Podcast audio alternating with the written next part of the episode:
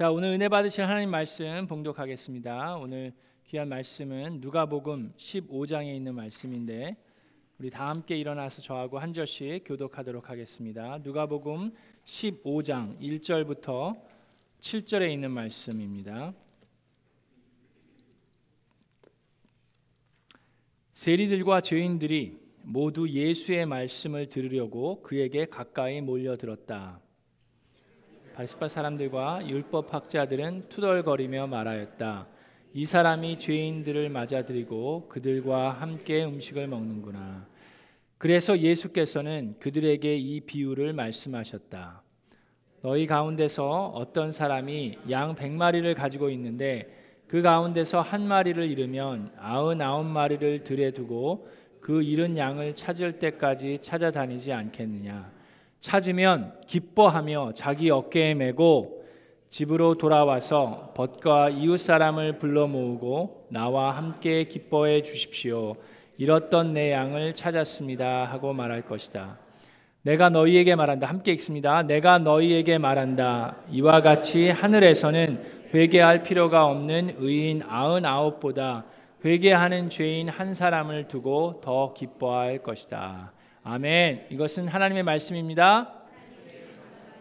자, 우리 주변에 있는 분들과 인사하겠습니다. 잘 오셨습니다. 반갑습니다. 하늘 복 많이 받으세요. 하나님의 미라클이 됩시다.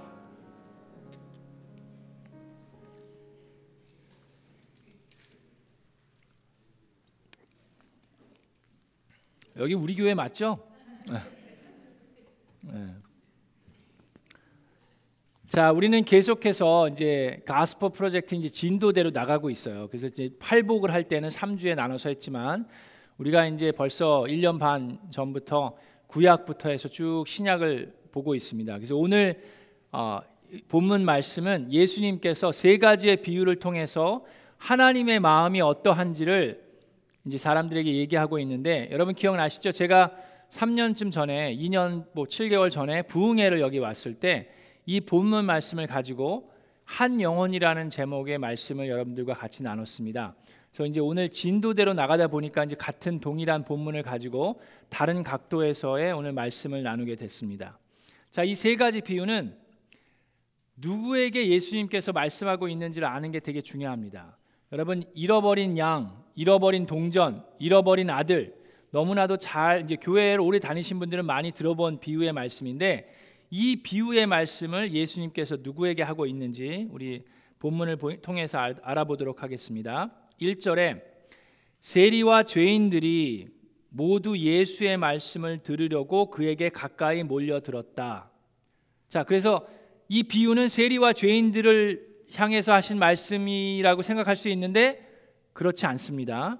자, 그러자 바리새인들과 율법 학자들이 투덜거리며 이 사람이 죄인들을 맞아들이고 이 사람은 예수님이죠. 예수님이 죄인들을 맞아들이고 그들과 함께 음식을 먹는구나 라고 투덜대기 시작했어요. 그래서 예수님께서는 그들에게 그들은 누굴 얘기합니까? 투덜대고 있는 바리새인과 율법 학자들에게 이 비유를 말씀하셨다입니다. 자, 이 바리새인들이 지금 왜 불편하고 왜 투덜댑니까? 오늘 본문 말씀 오늘 설교의 제목이 뭐예요? 투덜거리시겠습니까? 아니면 즐기며 기뻐하시겠습니까? 인데 우리가 어떤 상황이 닥치더라도 둘 중에 하나를 하는 경우가 있어요. 투덜거리든지 즐기며 기뻐하든지. 아름다운 본당 이 여기 안에 들어와서도 투덜거릴 수도 있고 즐기며 기뻐할 수도 있습니다. 여러분들이 선택하고 여러분들이 결정하는 것인데 자 오늘 바리새인들은 왜 투덜거리고 있는지 우리가 좀 먼저 알아보도록 하겠습니다. 그리고 난 다음에 우리가 어떻게 하면 즐기고 기뻐할 수 있는지를 알아볼 텐데 야 이 바리새인들은 또 율법 학자들은 이 죄인들이랑 어울리질 않았죠. 세리 같은 죄인들이나 다른 이방인들하고는 본인은 훨씬 더 우월하다고 생각했습니다. 그래서 그들을 차별했어요. 뭐 어려운 이웃을 위해서는 뭐 헌금도 하긴 했지만 그들과 그들을 초대하든지 아니면 그들의 초대에 응하지 않았습니다. 거리를 두었습니다. 그러고 있는 바리새인들을 아시기 때문에 예수님께서 이 비유의 말씀으로 그들에게 너희들이 이 사람들의 입장에서 한번 생각해 보아라 하는 말씀으로 다가가고 계신 겁니다. 그래서 투덜대는 첫 번째 이유는 본인이 죄인인 것을 깨닫지 못해서 그래요. 본인은 다른 사람과 비유해서 의롭다라고 생각하기 때문입니다. 바리새인들은 항상 그렇게 생각했어요. 나는 저 세리보다 저 죄인들보다 훨씬 더 낫다. 나는 율법을 열심히 지키고 착하게 살고 선하게 살고 있고 헌금도 많이 하고 금식도 많이 하니까 나는 저런 사람들보다는 훨씬 더 하나님과 가깝다라고 생각하고 있었습니다. 그래서 그들은 이 죄인들이 예수님과 함께 하는 것에 대해서 몹시 불편해하고 있습니다. 자, 그런데 이 바리새인들에게 예수님께서 첫 번째로 하신 비유의 말씀은 양치는 목자에 대한 비유의 말씀이에요. 근데 우리 우리들은 솔직히 목자 우리가 목자님들도 많고 목녀님들도 많잖아요. 그래서 양치는 거 목자 목녀 우리는 익숙하게 들었기 때문에 그게 편합니다. 그런데 이 당시에 바리새인들에게 당신들이 양치는 목자라고 생각해 보십시오라고 얘기하는 것은 무척이나 불쾌한 말입니다. 이게 어, 어느 정도로 불쾌하냐면 왜냐하면 바리새인들이나 그 당시 사람들에게는 목자들은 아주 미천한 직업이에요. 뭐 지금은 뭐 직업에 귀천이 없지만 그 당시에는 아주 이렇게 low class 중에 한 사람이었어요. 그래서 여러분 기억나시죠? 예수님이 태어나셨을 때 일부러 하나님께서 천사들을 누구한테 보내셨어요? 목자들에게 보냈어요. 가장 낮고 낮은 자들에게 먼저 복음의 말씀을 전해서 예수님과 함께 즐기기를 원하셨어요. 자, 왜 이 목자들이 가장 미천한 사람들입니까? 양은 여러분들이 양은 제일 깨끗한 동물이 아니라 제일 지저분한 동물이기 때문에 그래요. 여러분 우리가 생각하는 양은 이렇게 포실포실하고 뭐 이렇게 하얀 그런 양을 생각하는데 그 양털이 벌레란 벌레, 먼지란 먼지는 다 거기 엉겨 붙을 수 있습니다. 쉽게 그렇죠? 하얀 게 아니라 시꺼매요. 그 때가 타 가지고 그 양털을 깎아, 깎아 주지 않으면 양은 그냥 지저분하게 있습니다. 그리고 항상 몰려다녀요. 그리고 더워 죽겠는데 그 냄새나고 그 벌레들이 우글우글 거리는 그 털을 안고 같이 몰려다닙니다. 그게 양이에요. 그래서 양을 치는 목자들은 아주 미천하게 생각했습니다. 그런데 율법 학자들, 바리새인들한테 당신이 목자라고 한번 생각해 보십시오라고 얘기하는 것은 모욕감을 느끼는 일이에요. 자, 그런 마음을 가지고 있는 사람들에게 예수님께서 얘기하는 겁니다. 그래서 첫 번째 투덜대는 이유는 나는 이 목자들보다 훨씬 더 의롭다라는 생각이 나는 죄인이 아니다라는 마음이 있었기 때문입니다. 자, 그런데 두 번째 이유가 중요합니다. 투덜대는 두 번째 이유는 예수님을 사랑하는 마음보다 죄인들을 미워하는 마음이 더 컸기 때문입니다. 근데 그건 되게 중요해요. 예수님을 사랑하는 마음보다 죄인들을 미워하는 마음이 더 컸기 때문에 투덜댄다. 근데 솔직히 이 바리새인이나 율법 학자를 이렇게 마음을 들여다보면 예수님을 사랑하지도 않았죠. 예수님을 좋아하지도 않았어요. 예수님이 특별한 분이다. 예수님이 하나님으로부터 왔다라는 걸 인정할 수밖에 없지만 그들은 솔직히 예수님을 그렇게 좋아하지 않았습니다. 그런데 그럼에도 불구하고 예수님이란 특별한 분이 우리 같은 사람하고 어울려야지 어떻게 품이 없게 저런 저런 죄인들하고 어울리나 하는 것에 대해서 투덜거리기 시작하고 있었어요. 자, 근데 여러, 여러분 저와 여러분이 여기서 알아야 하는 게 있습니다. 이 사람들은 예수님을 사랑하는 마음이 없었기 때문에 예수님과 함께 있기 위해서라면 저런 죄인들과라도 함께 식사를 하겠다라는 마음이 있는 게 아니에요. 그 반대입니다. 저런 죄인들과 함께 식사를 하느니 차라리 예수님을 떠나겠다라는 마음이 그들 마음에 있는 거예요. 그래서 예수님이 그들이 예수님을 떠나기 전에 이 비유의 말씀으로 그들에게 호소하고 있습니다.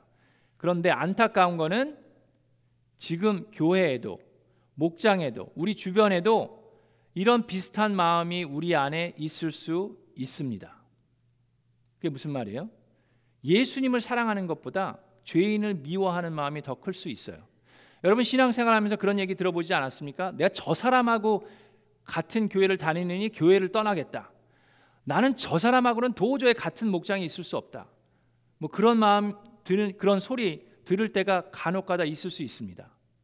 자, 그럴 때 우리가 조심해야 되는 게 있어요. 그럴 때 우리가 생각해야 되는 게 있습니다. 우리 마음에 어떤 마음이 있냐면 예수님을 사랑하는 마음보다 죄인을 미워하는 마음이 크게 되면 우리가 어떻게 되는지 아세요? 그렇게 되면 우리가 예수님을 떠나게 됩니다. 왜 그렇습니까? 예수님은 늘 죄인들과 함께 하시기 때문입니다. 우리 생각에는 난 예수님이랑 같이 있을 거야. 난 죄인을 떠날 거야. 이, 이 사람들이랑은 못 있겠어요. 그래서 죄인은 떠나고 예수님과 함께 있을 거라라고 생각을 하지만 그렇게 될 수 없다는 얘기예요. 왜요? 예수님은 늘 그 죄인들과 함께 하세요. 그렇기 때문에 죄인을 미워하는 마음이 커지면 우리는 결국 예수님을 떠나고 맙니다. 그 정도까지는 아니더라도 우리가 우리 삶 가운데 또 이런 마음이 들 때가 있어요. 우리 뭐 목자님이든 뭐 목녀님이든 목부님이든 누가 새신자, 새교가 왔든지 아니면 계속 기도하고 있는 VIP에게만 집중하고 그들에게만 섬기고 관심을 갖고 있을 때 우리가 좀 서운하거나 불편한 마음이 들 수도 있습니다. 자, 그런 마음이 들 때 우리가 기억해야 되는 게 있어요. 우리 마음 속에도 어떻게 보면 이런 투덜대고 있는 사람들의 마음처럼 그런 마음이 들 때 우리가 우리의 마음을 들여다보면서 조심해야 되는 게 있고 알아야 하는 게 있습니다. 그것은 죄인을 미워하는 마음이 클 때 우리가 이 죄인을 미워하는 마음을 추스리려고 노력하기보다는 예수님을 사랑하는 마음을 키우려고 노력해야 됩니다. 내가 어떻게 저 사람을 좀 용서할까? 내가 저, 어떻게 하면 저 사람이랑 좀 그래도 어울릴까에 집중하는 것이 아니라 예수님을 더욱더 사랑하는 마음이 생기면 그러면 어떻게 되는지 아세요? 예수님과 함께 있는 방에 누가 있든지 상관이 없습니다.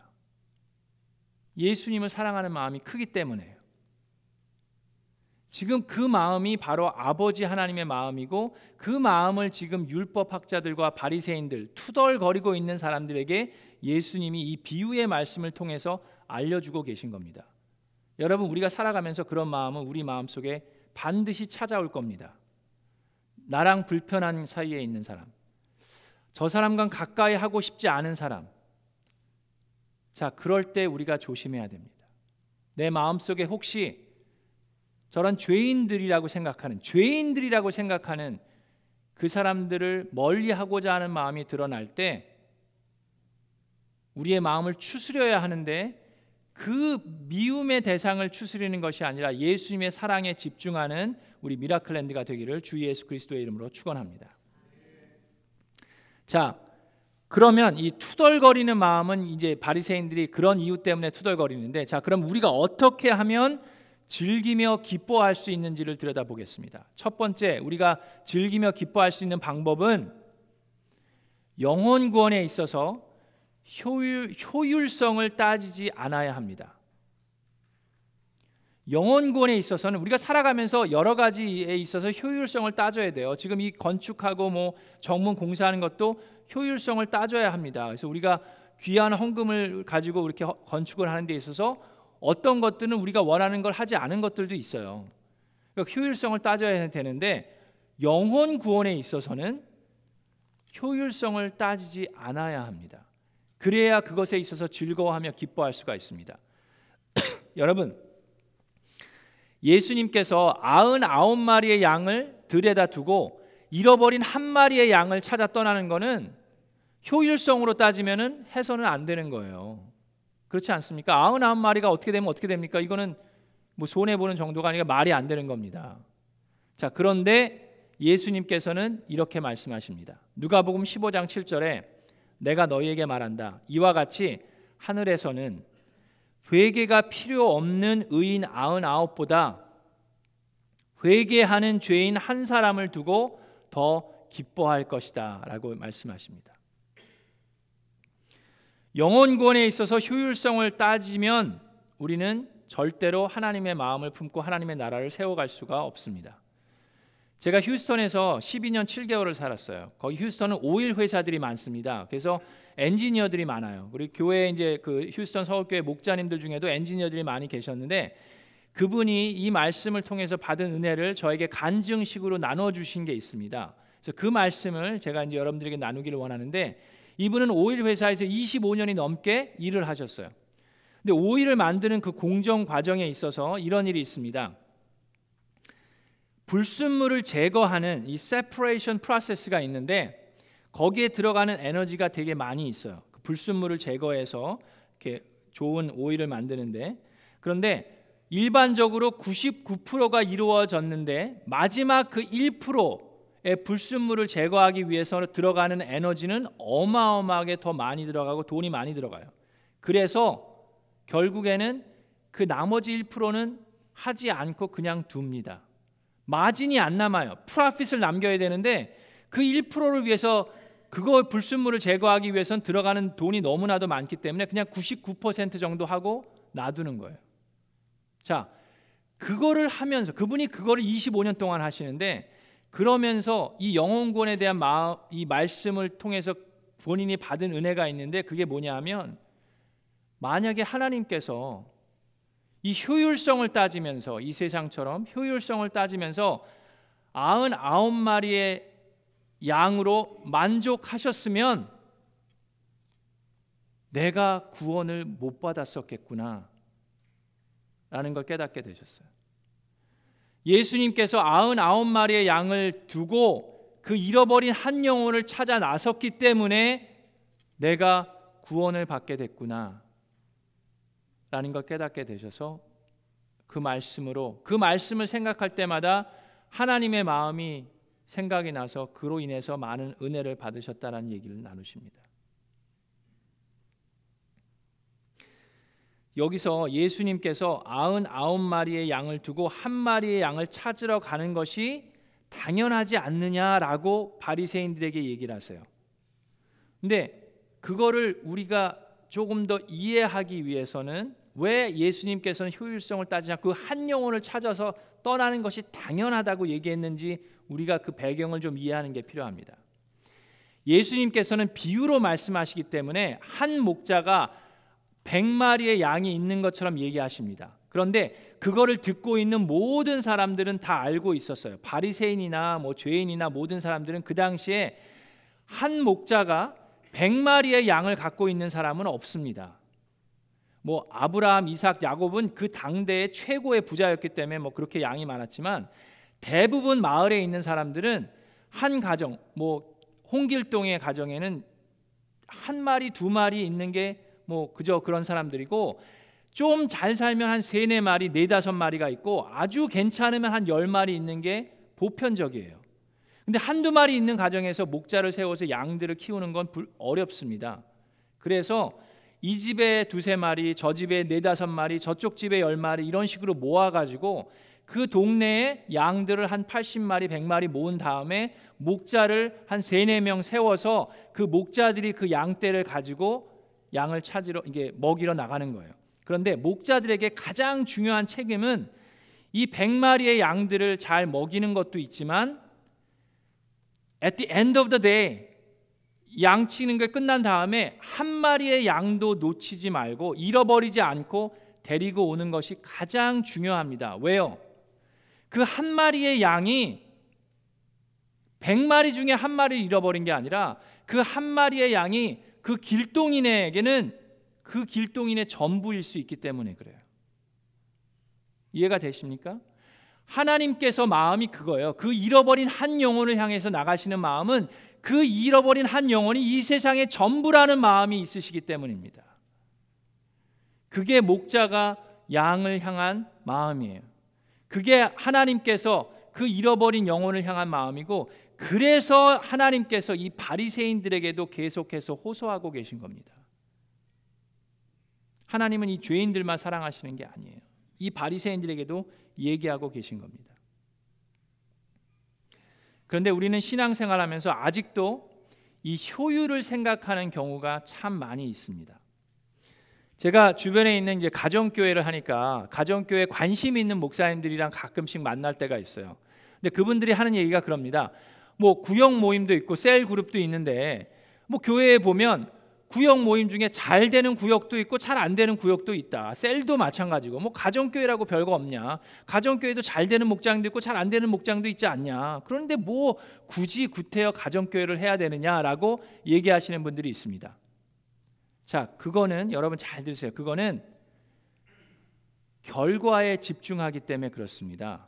근데 가정교회는 결과나 효율에 집중하는 것이 아니라 동기와 원인에 집중합니다. 자, 그 얘기는 무슨 얘기냐면 그 한 영혼, 목자 한 사람, 한 영혼이 귀하다는 얘기예요. 그게 무슨 얘기냐 하면 목자 목녀님께서 목장에서 영혼 구원이 얼마만큼 일어나고 얼마만큼 자주 분가식이 일어나느냐 안 일어나느냐 자 영혼 구원이 일어나고 안 일어나고는 여러분에게 달린 게 아니에요 하나님께서 하시는 겁니다 그렇죠 그래서 한 영혼을 놓고도 우리가 10년 20년을 섬기며 기도할 수 있습니다 우리가 집중해야 되는 거는 영혼을 얼마만큼 구원했느냐가 아니라 그 영혼의 영혼 구원에 집중하고 있느냐예요. 그 열매는 하나님께서 이루어내시는 겁니다. 이해가 되십니까? 그래서 어느 목장은 목자 목녀님밖에 없어요. 목원이 없어요. 그래도 그들은 한 영혼에 집중해서 기도하면서 10년이고 20년이고 그 자리를 계속해서 지탱하는 것이 가정교회의 스피릿이에요. 결과에 집중하는 게 아닙니다. 동기와 원인의 하나님께서는 그 마음을 보고 계신 거예요. 우리가 만약에 효율을 생각한다 그러면 정말 생각할 수 없는 것이 바로 영혼 구원입니다. 여러분 우리가 51년 됐는데 우리 교회가 51년 동안 이 교회를 통해서 쏟아부은 에너지와 그 열정과 그 사역들이 단 한 영혼을 구원하기 위함이었다 하더라도 그 51년의 사역과 에너지는 가치가 있는 거라고 하나님은 말씀하시는 거예요.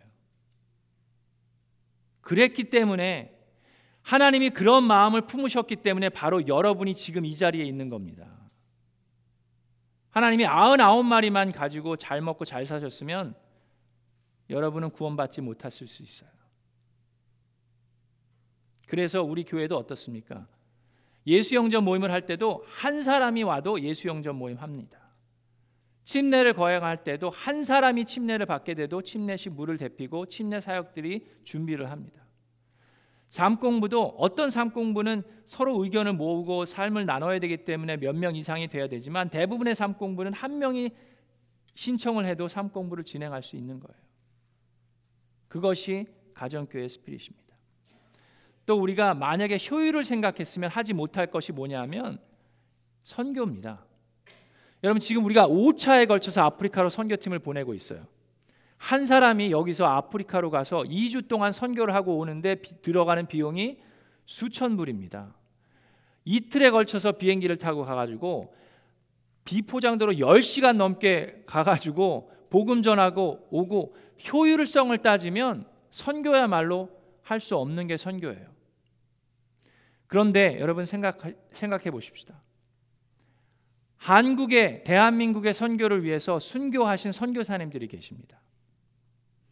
그 순교한 선교사님을 파송했던 교회들 영국이든 미국이든 그 교회들이 그 선교사님을 파송하면서 효율성을 따졌으면 대한민국은 복음화되지 못했습니다. 그래서 하나님께서 하시는 말씀이 있어요. 로마서 10장 15절에 보내심을 받지 않았는데 어떻게 선포할 수 있겠습니까? 라고 얘기하면서 성경에 기록한 바 기쁜 소식을 전하는 이들의 발걸음이 얼마나 아름다우냐라고 얘기합니다. 그들의 뭐가 아름답다고요? 그들의 발걸음이.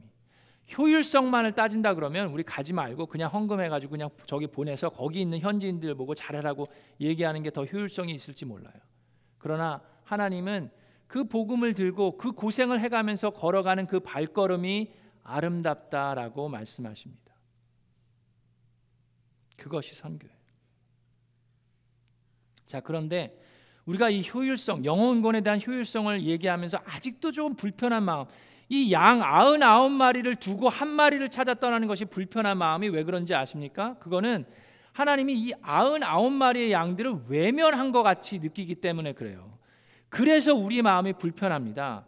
여러분 목자 목녀님이 한 영혼에 집중할 때 목원들이 불편해하는 이유는 우리를 외면했다라는 느낌이 들기 때문에 그래요. 여러분 제가 뭐 올랜도에 가서 어린이 목자 컨퍼런스를 했을 때 혹시라도 여러분 안 그러겠지만 불편한 마음이 있다 그러면 우리 아이들은 외면하고 왜 다른 데 가서 아이들에게 복음을 전하는 마음이 있을 수도 있기 때문에 그래요. 그런데 예수님이 무슨 말씀을 하시냐면 이 아흔아홉 마리의 양들을 외면한 게 아니라는 얘기를 하시는 거예요. 그거를 기가 막히게 비유로 돌아온 탕자 그 잃어버린 아들에 대한 비유를 통해서 하나님이 말씀하고 계십니다. 만약에 아흔아홉 마리를 외면했으면 예수님은 지금 바리새인들에게 얘기하지 않습니다. 굳이 바리새인들에게 세 가지의 비유를 통해서 그들에게 호소하지 않아요. 자, 그들을 외면한 게 아닙니다. 아흔아홉 마리의 양들은 그냥 들에 내버려 둔 게 아니라 다른 목자들이 지키고 있어요. 근데 이 세계 전부인 저 한 잃어버린 양 만약에 여러분들이 자녀가 둘이 있는데 하나는 집에 있고 하나는 물에 빠졌으면 누구에게 집중합니까? 물에 빠져 있는 자녀에게 집중하는 것이 당연한 것이에요. 그 이야기를 이 잃어버린 아들의 비유를 통해서 하나님께서 말씀하고 있는 겁니다. 여러분 잘 아시죠? 두 아들이 있었어요. 둘째 아들이 아버지의 재산을 가지고 떠납니다. 그리고 모든 재산을 다 탕진하고 나서야 그제서야 회개하고 아버지께로 돌아와요. 그랬을 때 아버지가 그 아들을 용서했을 뿐만 아니라 그 아들을 위해서 잔치를 베풉니다. 그랬더니 큰 아들이 밖에서 투덜댑니다. 그 큰 아들의 투덜댐이 바로 이 바리새인과 율법 학자들이 투덜댐과 동일해요. 그래서 이 세 가지 비유의 가장 핵심 포인트는 그 큰 아들의 반응입니다. 마지막 부분에 나와 있는 그래서 탕자의 비유는 이게 제목이 잘못돼. 탕자의 비유가 아니에요.